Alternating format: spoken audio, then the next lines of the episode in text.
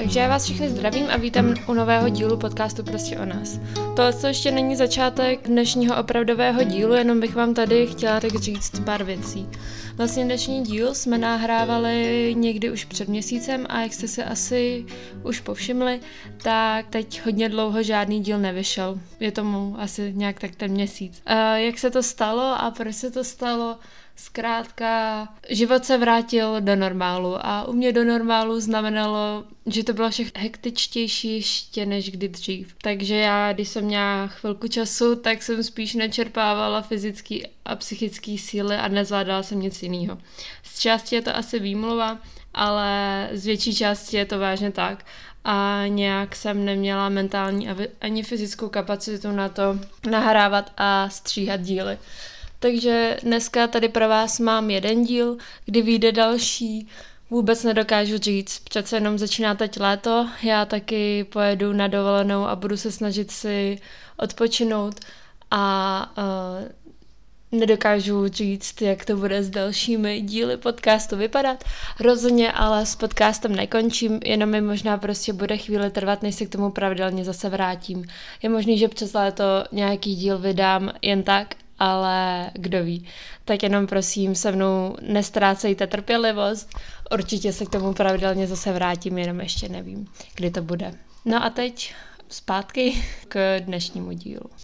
Takže já vás všechny zdravím a vítám u nového dílu podcastu Prostě o nás. Dneska jsem tady s Bohušem, se kterým jsme se poznali v kafedu, kde oba pracujeme, ale dneska se paradoxně nebudeme bavit o naší společné práci, ale o práci, kterou Bohuš dělal, když jsme do kafedu chodit nemohli. Takže já tě zdravím, Bohuši. Já zdravím všechny posluchače. tak a schrnul bys nám na úvod, prosím, o co šlo?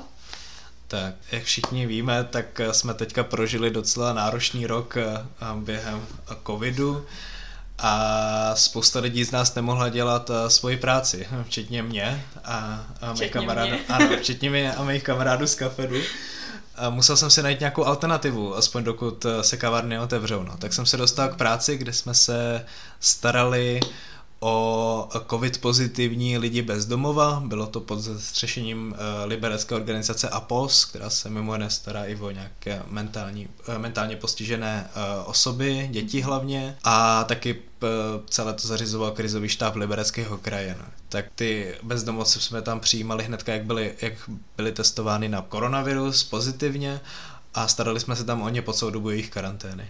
Takže vlastně to bylo u tebe doma v Liberci a ne tady v Praze. Přesně tak, no. Celkově jsem se během pandemie stahoval zpátky domů, dá se říct, no. A jak tohle to celé vzniklo a jak ses k tomu teda ty vůbec dostal? No jak to vzniklo? No, v Liberci a okolí existuje spousta organizací, které se starají o lidi mm-hmm. uh, s potížemi, jak sociálníma potížema. Uh, ale když začala ta pandemie, tak spousta těchto těch organizací nebyla zařízená a nebyla vlastně zařízená ani v době, kdy přišla druhá vlna někde na ten podzim, mm-hmm. na začátek podzimu takže krizový štáb Libereckého kraje zařídil v budově Bílého intru tohleto zařízení a začal tam nabírat lidi hlavně z té organizace APOS mm-hmm. a mhm. potom se začal ptát všude možně a ku podivu se ukázali jako docela účinní pracovníci studenti přičemž uh, jsme nepotřebovali jakoby lékařské uh, vzdělání, Jasně. stačilo, stačilo prostě se rychle naučit to, co je tam všechno potřeba. Uh, já jsem se tam dostal přes uh, moji mamku, která uh, pracuje uh, pod uh, magistrátem a pod zprávou města uh-huh. a tak nějak je s těma organizacemi uh, i profesně ty léta nějak v kontaktu takže mě nabídla tuto práci, že to je taková bokovka nebo taková brigáda, no. Já v té době, kdy jsem neměl vlastně skoro žádný peníze, nebo jsem si někde vydělat, tak, tak tohle to přišlo jako uh, dar z nebes doslova, takže jsem hnedka do toho šel a snažil jsem se z toho vzít i něco jako do budoucna. No. Jasně, takže prostě to byla normální práce a ne třeba ně, nějaký jako dobrovolnictví zadarmo. No, ano, ano. Já teda uh, jakoby přemýšlel jsem na to, že bych dobrovolničil. Uh, mm-hmm. Nějak jsem se k tomu nedostal během školy, poněvadž uh, letos ukončuji bakalářský titul a nějak jsem toho měl hodně, ale aspoň nějakých pár dní na tu brigádu jsem si našel, takže jsem byl rád, že to je Jasně. i placený. No. Jasně. Takže bych se mohl cítit blbě třeba oproti těm dobrovolníkům, což jsem se jich pokud cítil, ale ve výsledku to byla dobrá brigáda. A měl jsi tam nějak přesně stanovený, kolik hodin jsi tam musel být, anebo to bylo vyloženě na tobě? No, vzhledem k tomu, že tam našli těch studentů hodně a i těch pracovníků z těch organizací, tak nám vždycky dali jenom prázdný rozpis a my jsme ho mm, vyplnili podle jasný. toho, jak jsme mohli. No. Jasně. No a tak co, jak vypadal tvůj běžný den v práci a co bylo vlastně jako tvojí pracovní náplní? Tak střídaly se tam vlastně dvě dvanáctky, eh, dvě dvanáctihodinové směny. Aha které si museli vždycky předat informace. My jsme tam, já jsem tam většinou chodil ra, na, na raní, co znamená, že jsem byl přes den, bylo to od sedmi do sedmi, to znamená, to že jsem tam musel přijít na sedmou a většina z toho byla v zimě, takže jsem se brodil tím libereckým sněhem. a, to, a, takže jsem tam přišel, předali jsme si informace z noční směnou a šli jsme předat snídani. A vždycky a, probíhalo to, že jsme jim předávali jídlo, Potom jsme zkontrolovali, jestli to zařízení je pořádku. Oni byli oddělený uh, v takovém souboru místností. Mm-hmm. Byla to vlastně izolace pro covid pozitivní lidi. My jsme tam chodili v těch velkých oblecích se štítama, respirátorama a několik, několika rukavica na rukou, mm-hmm. který jsme si i zalepovali. Prostě byli jsme neprodyšní. No a vždycky jsme jim dali jídlo, změřili jsme jim teplotu, zjistili jsme, jak jsme se jak na tom jsou, museli jsme tak nějak jako zjistit celý ten jejich stav, abychom, tam potom jsme to nějak zapisovali, protože při tom covidu se může stát cokoliv, může se to člověk najednou zhoršit a tak podobně. No. No a zbytek dne vlastně probíhal tím, že jsme čekali, jestli se něco nestane skoro a, a taky jsme měli za úkol jako průběžně dezinfikovat eh, občas i několikrát denně to zařízení. Mm-hmm.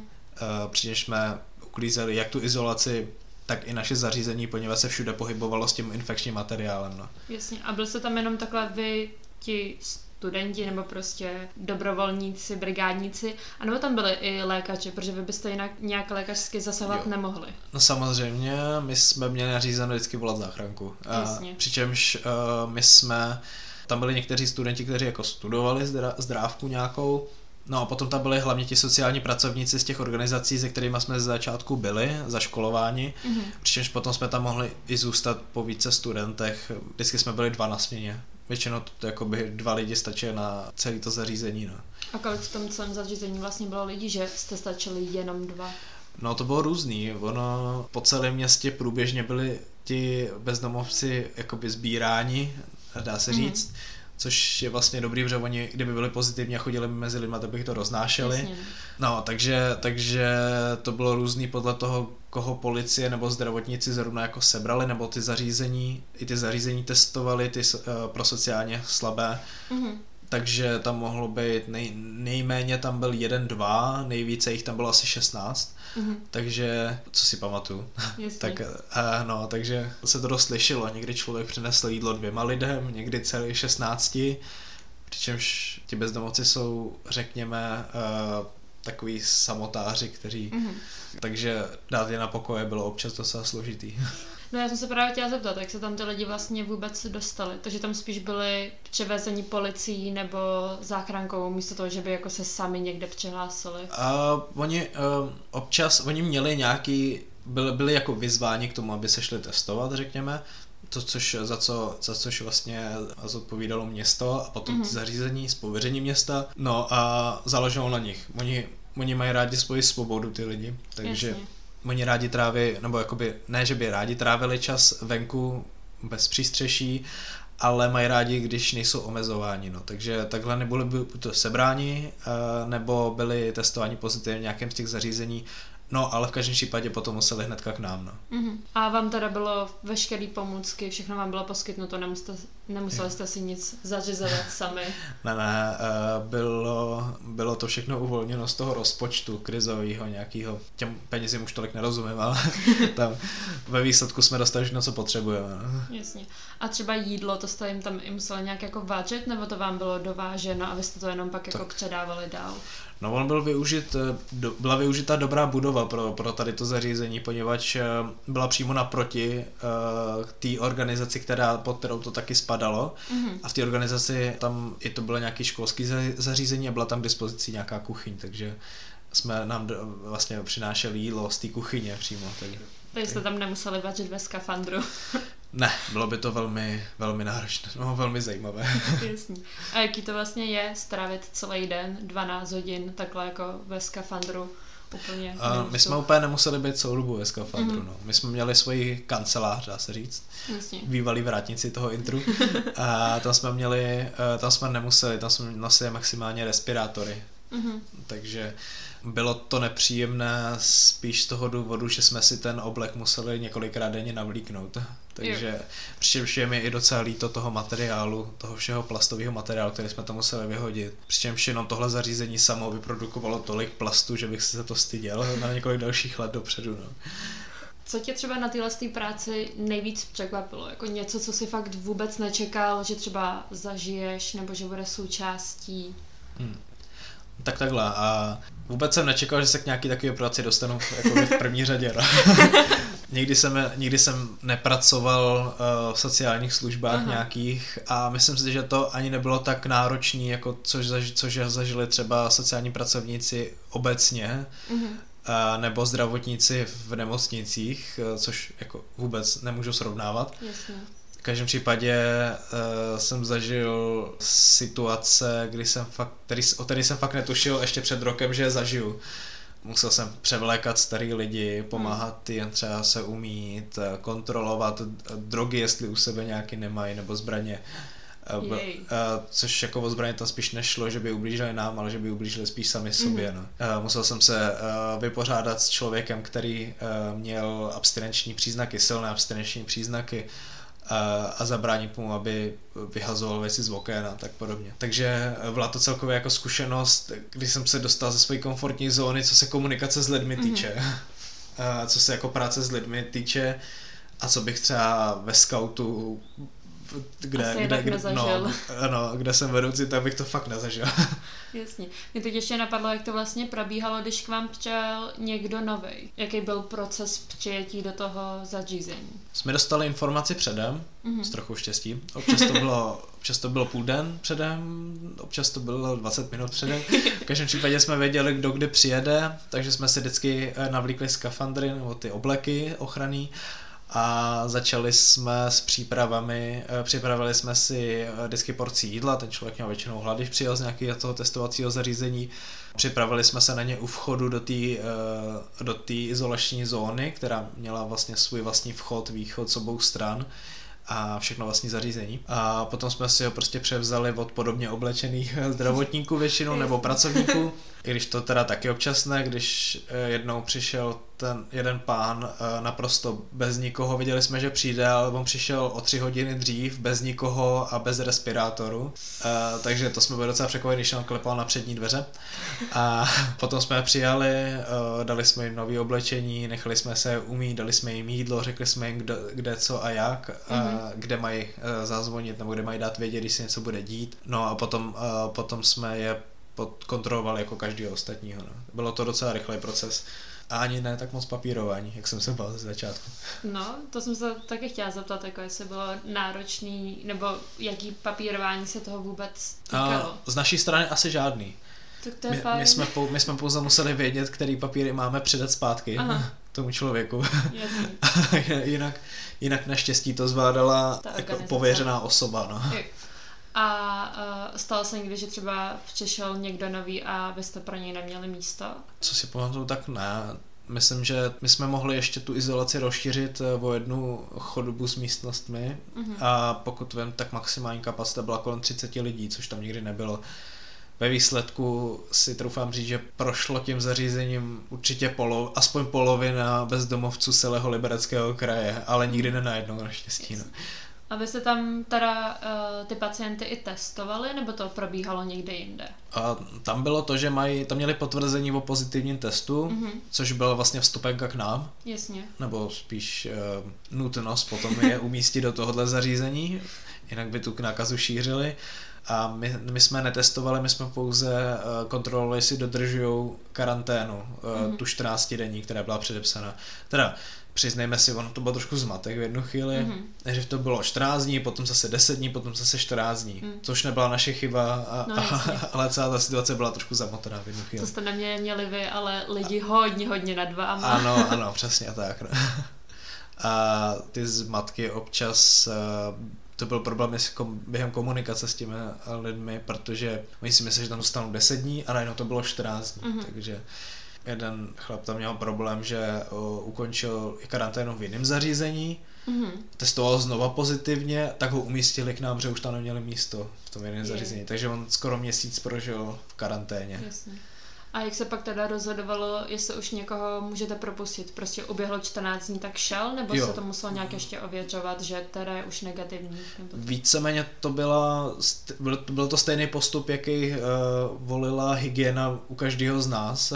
Já, já sám jsem prošel 14 denní karanténu. Aha mě to záviselo na tom, že mi uh, zavolala hygiena, domluvili jsme se na začátku karantény, na konci karantény a potom se dali vidět na konci. Tak to probíhalo i u nich. Po 14 dnech jsme mohli říct s jistotou, jsou negativní, byli, byli v zařízení, mm-hmm. po 14 dnech už nemůžou být infekční, což je vlastně i uh, medicínsky dokázáno. Mm-hmm.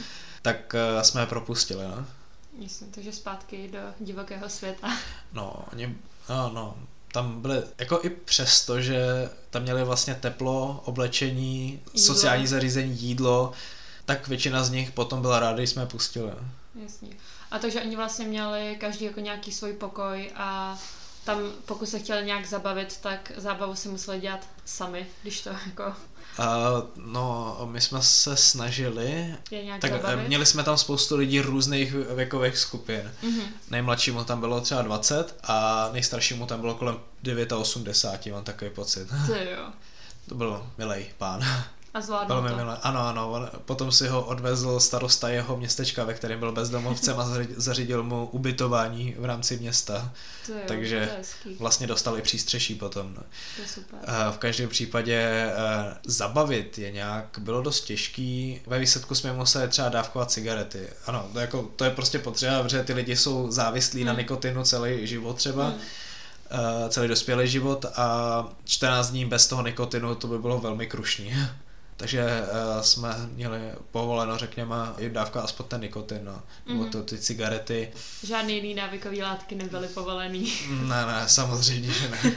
I když by spousta z nich ráda jakoby něco chtěla. Tak to by, to by ale... s tím covidem asi nešlo jako moc dobře dohromady, přece to, jenom. To rozhodně ne, ne. Uh, v každém případě jsme jim tam aspoň se pokusili umístit nějakou zásobu knížek, časopisů, rádio tam měli, nějaký CDčka tam měli. Mm-hmm a to byla tak maximum, co jsme pro ně mohli udělat. Neměli jsme dispozici žádnou televizi, kterou, kterou bychom tam mohli třeba umístit, mm. ale ve výsledku uh, se oni nějakým způsobem zabavili. Výhoda byla, když, byla, když bylo třeba víc lidí v jedné místnosti, což oni tam mohli být takhle, mm. A povídali si třeba, nebo hráli, ka- no, hráli karty třeba, nebo něco takového. No. A oni tam museli taky nějak nosit roušky, respirátory, nebo byli úplně bez všeho, aby si jim jako nekomplikovala ještě třeba ta nemoc? No, uh, roušky a respirátory jsou vlastně k něčemu, když, tu, když člověk tu nemoc ještě nemá. Jasně. Tam jde o to i nechytit. Mm. Nebo nějakým způsobem chránit buď to sebe nebo ostatní. Takže vy jste byli perfektně chráněni, no. takže nemělo no, no, jako no, no. smysl ano, ano. pro ně se chránit. My jako negativní osoby, negativně testované osoby jsme byli, uh, jsme byli chráněni a oni se nepotřebovali chránit, u nich bylo pouze potřeba, ať tu nemoc dostanou prostě ven, nebo mm. nějak vytvořit si nějakou imunitu, zbaví se mm. symptomů, tak podobně, takže oni nemuseli. Což myslím, že by bylo hrozný, poněvadž byli pořád vevnitř. Kdyby museli nosit celou dobu respirátor, Jasně, tak by to přineslo spíš jiné dýchací obtíže. Aha, Bůh ví co jiného. No právě. A předpokládám, že vy jako pracovníci jste se museli testovat nějak často? Jo, no testování tam probíhalo, vlastně se to řešilo standardně, jako v každém zdravotnickém zařízení. No. Uh, přičemž uh, to testování tam ještě zintenzivnělo, když to bylo nařízené od vlády, že se mm-hmm. musí všechny firmy testovat, mm-hmm. což bylo víceméně před pár měsíci. No. No. To zařízení už teďka neexistuje, krizový štáb ho zrušil. Troufám si říct, že co se týče lidí bez domova, tak větší část z nich, aspoň v Libereckém kraji, byla promořena v úvozovkách, když to tak řeknu na, na tvrdo. Což eh, je vlastně ve výsledku dobře. Jsem rád, že se to obešlo bez nějakých komplikací větších, Jasně. protože tam byli někteří hodně staří a naštěstí to přežili v pořádku. Sanitka se volala snad jenom jednou. Jo, takže žádný zásadní zdravotní komplikace jste nemuseli řešit. Přesně tak, ne. A nějaký jiný komplikace? Mhm. Já, jako pár příhod rozhodně existuje, no. Pokud nemluvím třeba o, o těch abstinenčních příznacích, tak to bylo, jak, uh, museli jsme pravidelně šetřovat na drogy a takovéhle věci. Hmm. Opravdu jsme tam zažili, že někdo začal házet věci z okna. Jako své věci nebo věci, co měl v pokoji? Šlo o skleničku třeba, nebo je. židli a hmm. takovéhle věci. No. a bylo to No a další, víceméně to bylo klidný, víceméně, když už šlo o nějaký spory, tak, eh, tak to byly takové ty standardní věci typu člověk už tam nemůže vydržet, člověk chce mm-hmm. ven a tak jsme se ho snažili zabavit aspoň nějakýma dalšíma knížkama a povídali jsme si s nima. Komunikace byla teda důležitá s, s nima v tomhle ohledu, protože i když uh, jsou to lidi s, s, jakoby s, žijí v jiném kontextu mm-hmm. trošičku, tak uh, si chtějí samozřejmě taky povídat. No. Jasně. A nastal třeba nějaký moment, kdy jsi řekl, že už prostě s tím končíš a že na to nemáš, nebo prostě to za tebe probíhalo celou dobu v pohodě? Asi, asi v pořádku celou dobu. Já jsem, já jsem s tou prací neměl problém. Já, já jsem byl rád, že tuhle práci mám, poněvadž eh, bych bez ní byl docela bez peněz. a zároveň jsem byl rád, že si něčemu novému přiučím. Takže můžu říct, že ta práce nebyla rozhodně tak eh, náročná a těžující, že mm-hmm. bych měl nějakou potřebu od ní utíct. No. A nastal tam třeba nějaký moment, kdy jsi řekl, jako jo, jsem fakt rád, že jsem do toho šel, prostě něco pozitivního, co se stalo a nemyslím zrovna covid pozitivního. no, uh, rozhodně, když nevypíchnu nějaký moment, tak aspoň vyp, řeknu jako o celé ty věci, že i když jsem toho rozhodně nezažil tolik jako zdravotníci, mm-hmm. a to teda jako klobouk dolů zdravotníkům za to, co, co dokázali, jak, jak těm zasloužil, nebo těm už vystudovaným, tak i studentům, kteří byli nasazeni tak tež, tak i když jsem toho tolik nezažil, tak celá ta práce mě obohatila, že jsem se nakouknul pod tu pokličku, to je sociální mm. práce a tak nějak jsem zjistil, že kdybych se i proto natchnul, tak bych to byl schopný dělat. No. Takže třeba přineslo ti to nějaký nový vhled do jako téhle té vrstvy společnosti, nebo jak já, to nazvat? Já bych ani jako, já bych je nerad odděloval, protože uh, i být lidi, člověkem bezdomova v dnešní době nemusí být uh, nutně že člověk nemá co jíst a mm-hmm. je mu většině zima, tak pro ně existují ty zařízení pro ně, dokonce pa, asi dva nebo tři z nich tam měli dokonce vlastní mobilní telefony s tarifem. To je. je to už dost něco jiného, nerad bych je jakoby odděloval, dá mm-hmm. se říct, no. Takže a měl jste tam prostor třeba jako ty lidi nějak právě poznávat a do jistý, zjišťovat, odkud jsou? Do jisté míry ano. A člověk, člověk má tendenci dneska žít docela ve své sociální bublině. Mm. No, všechny ty sítě, obzvlášť teďka s covidem, kdy jsme všichni zůstali doma, tak jsme se více než zavřeli do těch svých sociálních bublin. Byl jsem rád, že jsem měl takovýhle náhled do úplně jiného světa, který je třeba víc známý pro, nevím, moji matku, nebo právě pro ty pracovníky těch zařízení, ale uh, jsem si vůbec nepředstavoval, že, že něco takového můžu zažít. No. Mm-hmm. Takže ten celkový náhled do toho světa byl pro mě docela překvapením. No. Takže co si myslíš, že jako nejcennějšího ti ta práce vlastně přenesla? Jestli ti to dalo něco, čeho si fakt vážíš a jsi rád, že to jako máš do budoucna, už prostě nějak jako myšlenkově spíš samozřejmě se bavíme spíš o nějakých abstraktních pojmech, než že bys dostal sam, nějakou sam, hmotnou sam, věc. Sam, samozřejmě. uh, Uh, vypíchnu bych asi dvě věci. Za prvý, že jsem tu věc vůbec, uh, že jsem se do toho vůbec zapojil, mm-hmm že mám tendenci si hodně věcí uh, rozmýšlet, až moc přemýšlet o věcech, ale jsem rád, že jsem do toho šel. A za druhý, trošku jsem se uklidnil v tom smyslu, že vím, že pro ty lidi tady je vždycky pomoc, když se oni nebojí po, uh, oni požádat, Mm-hmm. A když uh, se věci správně zařídí, když, když se k tomu dostanou ty správní lidé. Jasně. No. Takže když ti přišla ta nabídka, tak se jako nad tím nepřemýšlel nějak dlouho a šel si rovnou do toho. No, tam, tam, tam šlo o to, že se, mi, že se mi líbil ten nápad, že si něco nového vyzkouším a taky, uh, že budu mít teda práci, no. Uh-huh. A nebo tam nějaký třeba dlouhý přijímací proces? Asi ne, že to bylo uh, jako potřeba. Vlastně ne, víceméně jsem dostal i uh, dobrý, uh, dobrý doporučení od mojí matky, takže... uh, uh, Vzali tak, tě hned, prostě jasně, viděli tady, bohuž, no. hned berem. no.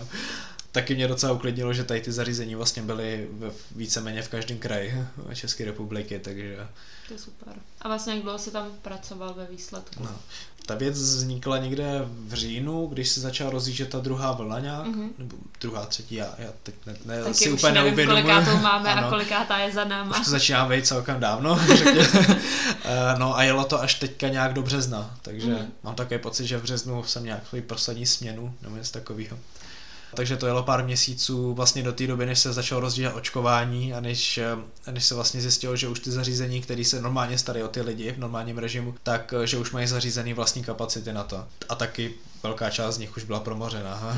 No. A vlastně ty jsi už jako zmiňoval, že by se dokázal představit se k tomu někdy vrátit nebo k nějaký sociální práci? No, kdyby na to přišla věc, tak eh, asi ano. Moje, moje pole působnosti je samozřejmě teď někde jinde. Aha ale dokážel, dokázal bych si představit, že bych eh, dokázal pracovat i v tomhle oboru. E, vlastně i co se týče toho, že pomoc k druhým je vlastně věc, ke který jsem byl i tak nějak jako vedený. I třeba těch celých 12 let ve skautu, eh, Jasně. i jako skautské vedoucí k tomu vlastně vedou malý, má, jakoby menší děti, mm-hmm. takže jsem rád, když něco můžu vrátit tady tím způsobem. Takže to jako nebudeš vyhledávat, ale kdybys dostal další možnost, tak se tomu rozhodně nebudeš bránit. No, když, když se něco takového vyskytne a bude to něco smysluplného, tak bych do toho eh, šel. Poněvadž jsem tak nějak během pandemie zjistil, že když už se nějaká šance nebo příležitost naskytne, tak ji vezmu. No. Mm. Komu bys takovouhle práci doporučil, nebo spíš komu bys ji nedoporučil? Co si myslíš, že jako potřeba v sobě mít na to, aby člověk tohle to mohl dělat? Tak uh, asi bych v první řadě zmínil nějakou empatii.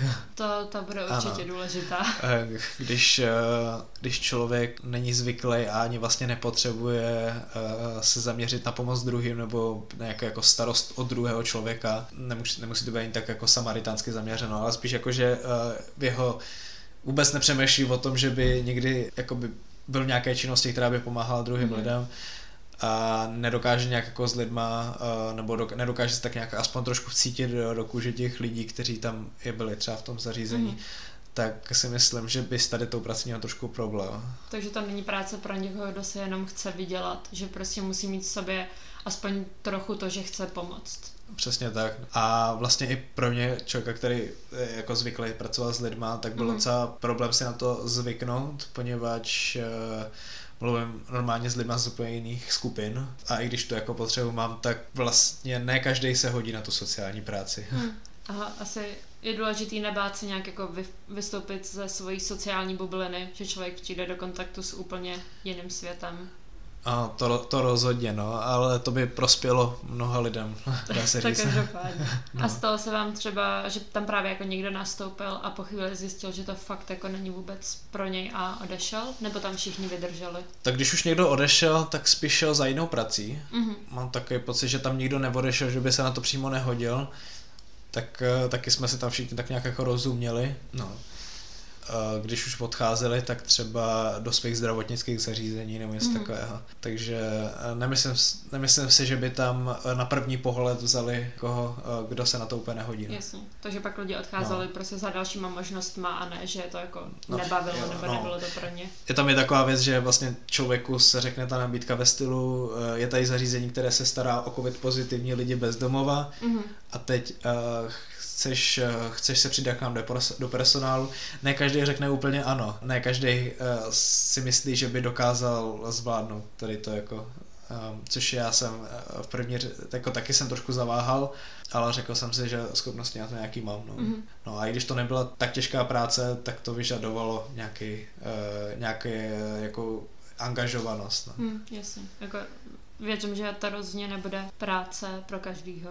To ne, no. A ty se i vlastně jako tak trochu zmiňoval, že jsi sám tímhle s tím prošel, touhle s tou nemocí. Tak jenom, jestli je něco, co tě během toho fakt překvapilo, co jsi nečekal, i když samozřejmě se všude o různých průbězích psalo všechno, tak jestli no. i tak bylo něco, co z vlastní zkušenosti tě fakt jako zaskočilo během toho. Uh, no tak uh, o koronavirus všichni slýcháváme už rok a půl všechno hmm. možný. Já jsem koronavirus prodělal eh, na podzim, když v říjnu loňského mm. roku, když uh, zrovna uh, začala druhá vlna, vlna no, ne, tak ta vlna prostě začala být trošičku i v maximu. Mm. Já jsem byl v té době, kdy předustalo prostě 15 lidí, 15 tisíc lidí měsíčně. Nejvíc mě na tom překvapilo, i když se to vlastně, když se o tom vlastně mluvilo v médiích, že to dokáže tak nějak sejmout, nebo s, že to dokáže... Jo, Co pokládá se, že jo, když jsi jako mladý, tak budeš mít v pohodě průběh no, a nějak je to ano, jako nedostane. Ano, že jsem, slyšel jsem o tom, že i mladí lidé eh, docela trpěli při tady ty nemoci mm-hmm. a tak nějak jsem si doufal, že když tu nemoc chytím, tak budu mít ten průběh spíš mírnější. No. Mm.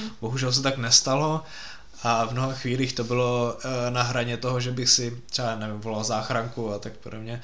A následky mám víceméně doteď, takže mě překvapilo, že ta nemoc si uh, nevybírá vlastně. Mm. Ta nemoc, nemoc může být problematická i pro mladého člověka a uh, každý den to vnímám vzhledem k tomu, že ani po půl roce se mi třeba nevrátil čich. No to je právě, co jsem chtěla taky zmínit, že vlastně já jsem se teda covidem zatím naštěstí neprošla, ale to se, že čekalo už jako hrozně dlouho bylo v médiích, že když eh, máš covid, tak to poznáš tak, že prostě ztratíš čich, ztratíš chuť, ano. ale nikde nebylo řečeno, že ono se ti to jen tak nevrátí. Že já jsem fakt tak. žila v tom, že jakmile seš negativní, máš chuť a čich zpátky. A pak jsem postupně začala zjišťovat, že to tak úplně není. Hm, je to tak, eh, některým lidem který znám, se to vrátilo třeba do tří dnů po porodání hmm. té nemoci. Prostě se jim vrátilo čicha chuť v plný, v plný míře. míře neměli téměř žádné následky, byli třeba jen trošku víc unavený. Uh, já mně se vrátila chuť pořádně až eh, třeba po čtyřech měsících od té nemoci. Hmm, to je hodně dlouho. To je hodně dlouho, i vzhledem k tomu těžšímu průběhu, který jsem měl. Následně čich se mi do teďka nevrátil úplně doplna a necítím rozhodně nic intenzivně pořádně. No. Hmm. Dokonce když teď uh, bylo to jaro, nebo aspoň to tak skoro vypadá. No, teď tak, zrovna ano, moc ne, ale, ano, ale řekněme, mělo by být jaro. Ano, spousta rostlin rozkvetla a na rozdíl od minulých let, kdy jsem neměl problém uh, cítit, uh, cítit všechny ty pily, všechny ty vůně. Hmm. Tenhle rok uh, jsem necítil ani polovinu z toho. To je, to je docela mrzutý. Mm-hmm. Já vím, že ty jsi vlastně i říkal, to se týkalo Čichu, že když se ti začal vracet, tak si věci jako cítil, ale cítil se je špatně. Jo, je to dost individuální, ale zrovna mě to mělo takový průběh, že potom i věci, které by měly vlastně vonět, třeba jako, nevím, obyčejná pánská voňavka, mm-hmm. tak mi ve výsledku zapáchali je jako schnělá zelenina. K tomu jsem to přirovnával. Ověřoval jsem si to u všech ostatních, eh, dával jsem k tomu čichnout, eh, je to normální, eh, neskazilo se to třeba nějakým mm. způsobem. A nebo výsledku jsem fakt jenom cítil ty vůně všechny úplně jinak, než, než před tou nemocí. Já si pamatuju, že jsem mi psal, že bazalka ti měla jako šunka nebo něco takového. Ano, ano, ano, přesně tak. A vlastně velkou část zeleniny jsem dlouho necítil, což hmm. vzhledem k tomu, že nejmaso a zelenina je velká část toho, co uh, mýho jídelníčku, tak to bylo docela, uh, docela depresivní, docela znervozňující. To pak asi už fakt musí být problém to, že člověk jako moc nepozná, jestli to je skažený nebo ne, protože ten čich je při tomhle Přesně. To jako zásadní indikátor. Přesně tak, no. Takže mi v tom museli pomáhat dokonce ostatní. No. no, naštěstí jsem neskončil v nemocnici jako spousta dalších lidí a naštěstí jsem eh, neměl nějaký, nebo o tom aspoň teďka nevím, mm. že bych měl nějaký uh, trvalý následky, Myslím. ale rozhodně ta nemoc není žádná sranda, když už mm. toho člověka uh, pořádně srazí na kolena. Mm. A prodělával si covid teda doma v Liberci, nebo tady ne, v Praze? Ne, Já tak nějak se to sešlo tak, že jsem byl tady v Praze a byl jsem celý dva týdny sám na bytě. Úplně sám. Úplně sám. E, jakoby prvního člověka jsem viděl asi až po 16 dnech. Ne? Mm-hmm. Takže jsi třeba uh, jako nákupy nechával dovést a... Jo, jo, já jsem teda ku podivu měl nakoupeno uh, dostatečně na to, abych celý ty dva týdny vydržel.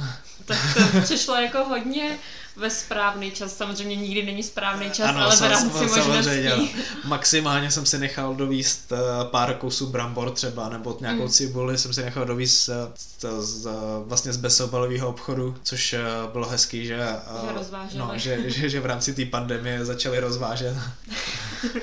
já vlastně to, já, jako naštěstí jsem si covid sama fakt neprošla a jediný člověk z mých jako blízkých kruhů je mamky partner, který byl s mamkou celý ty dva týdny doma a oba nosili roušku, ještě tenkrát jako se nosili jenom roušky a ne respirátory a vlastně za těch za ty dva týdny ta mamka od něj nechytla. My spolu snad i spali jako ve stejné posteli a prostě stejně jako nic. Takže Velice vůbec tohle zvláštní. nerozumím a mám všechen respekt. Jako. Velice zvláštní je to. A, a tady je vidět, že ta nemoc eh, je, ke každému přestupuje naprosto individuálně. Hmm. Ale ve výsledku si nevybírá, když jí člověk má chytit. No, no tak nějak jo, ve výsledku, i když se to mnoha lidem nemůže, nemusí zdát jako uh, nějaká náročná nemoc, kterou si víceméně prožijou uh, s několika denní teplotou a nějakým kašlem, Mm. uh, tak i takováhle nemoc dokázala vlastně změnit život většině lidí, co tady Hmm. žijou,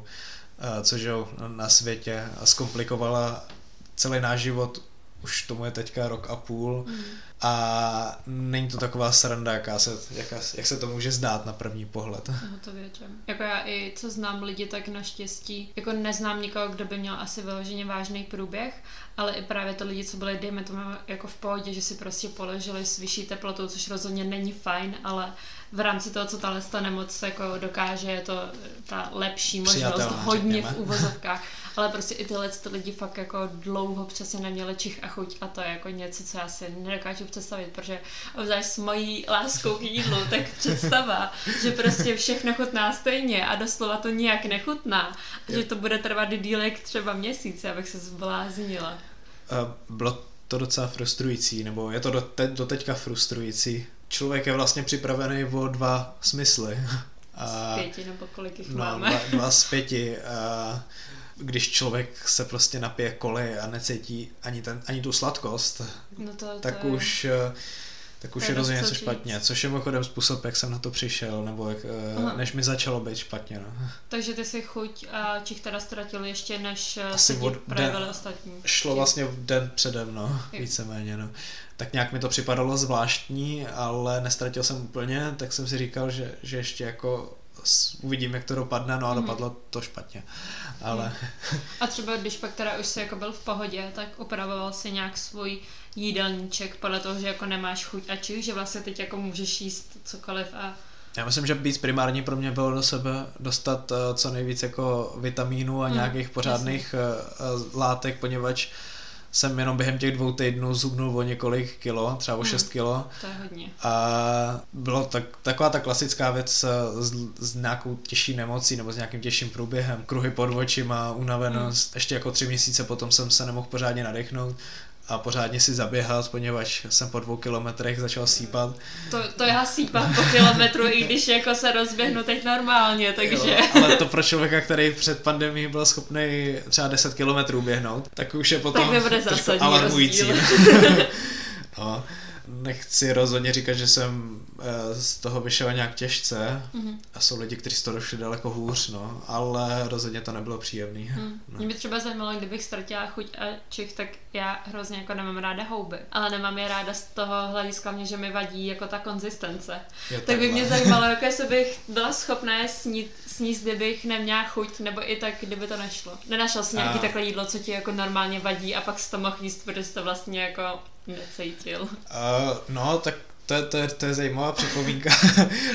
takový případ byl s brokolicí. Fakt? Já jsem brokolici absolutně nesnášel před, předtím. Ale dá se říct, že kousek brokolice jsem tam měl, uvařil jsem si to, nějak jsem s tím neměl problém.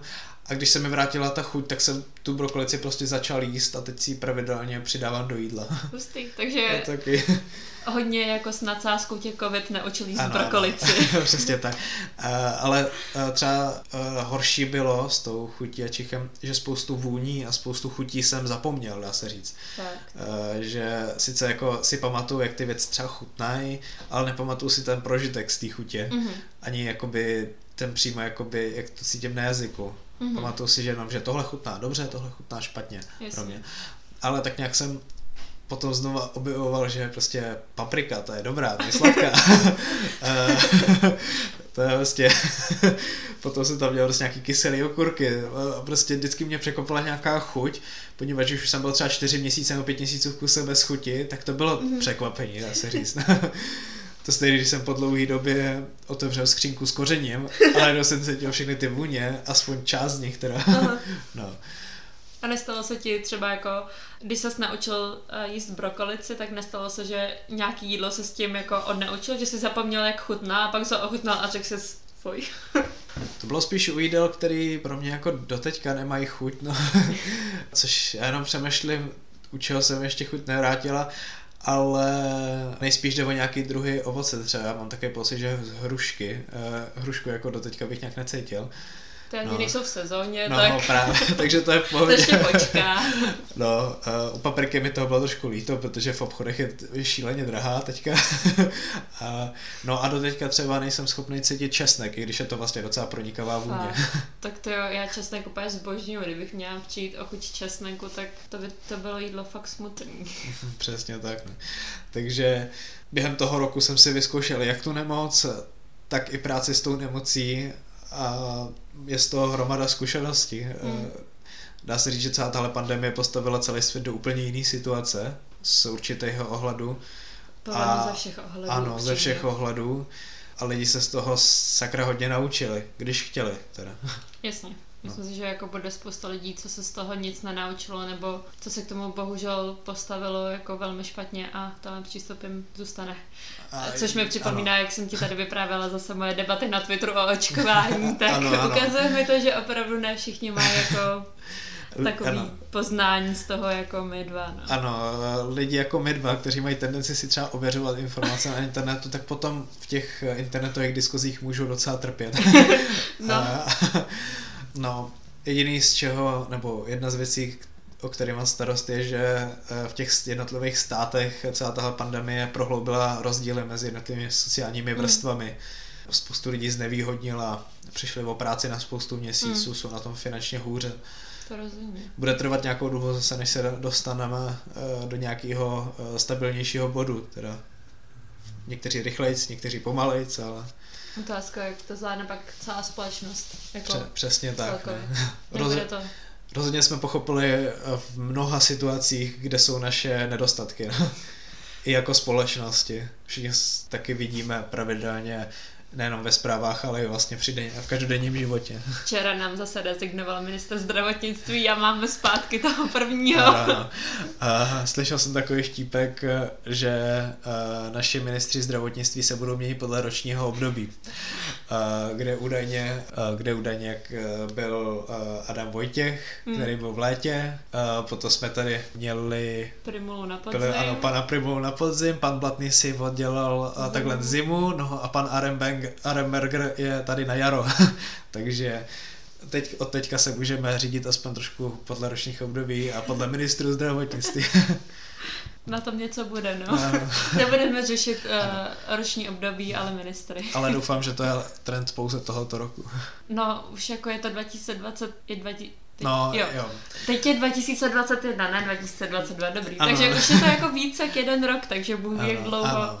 Ale řek... ty ministři budou točit. Eh, řekněme, že po pandemii od tohoto trendu upustím. Doufám. No tak jo, chtěl bys ještě něco k tomuhle tomu všemu dodat, nebo myslíš, že jsme řekli všechno důležitý? No tak eh, já bych asi rád nakonec řekl maximálně nějaké to menší kliše, ať to všichni vydržíme, jako nějaké východisko ze situace, už vypadá to, že je na stole, už se na tom pracuje a teď jenom na nás, abychom to vydrželi a dotáhli všechno do konce. Nemá, nemá, nemusíme mít zapotřebí nebo nestojí hmm. za to se z, to, z téhle situace zbláznit. Takže stačí jenom vytrvat a brzy už bude lépe. To je pravda. A jak to jenom dodám, Choďte se očkovat. Ano, choďte se očkovat. Má to smysl. Stejně to jako třídit odpad. To taky. Ano. A nekupovat zbytečně moc obalových materiálů. Ale to už je jako hodně jiná debata. To už je na jinou diskuzi a na jiné lidi. Přesně tak. No tak jo, tak já ti děkuji moc, že jsi sem přišel a že jsi se mnou nahrál tenhle ten díl. No já děkuji za pozvání. No, tak jako první, první kontakt s nějakým podcastem, jako když jsem v kůži toho, kdo v tom podcastu opravdu je. A líbilo. Tak, líbilo, tak, tak takže uh, sledujte Aničku, brzy, brzy se můžete těšit na další zajímavá témata. Děkuji. No tak jo, tak já doufám, že se vám ten díl líbil a mějte se krásně.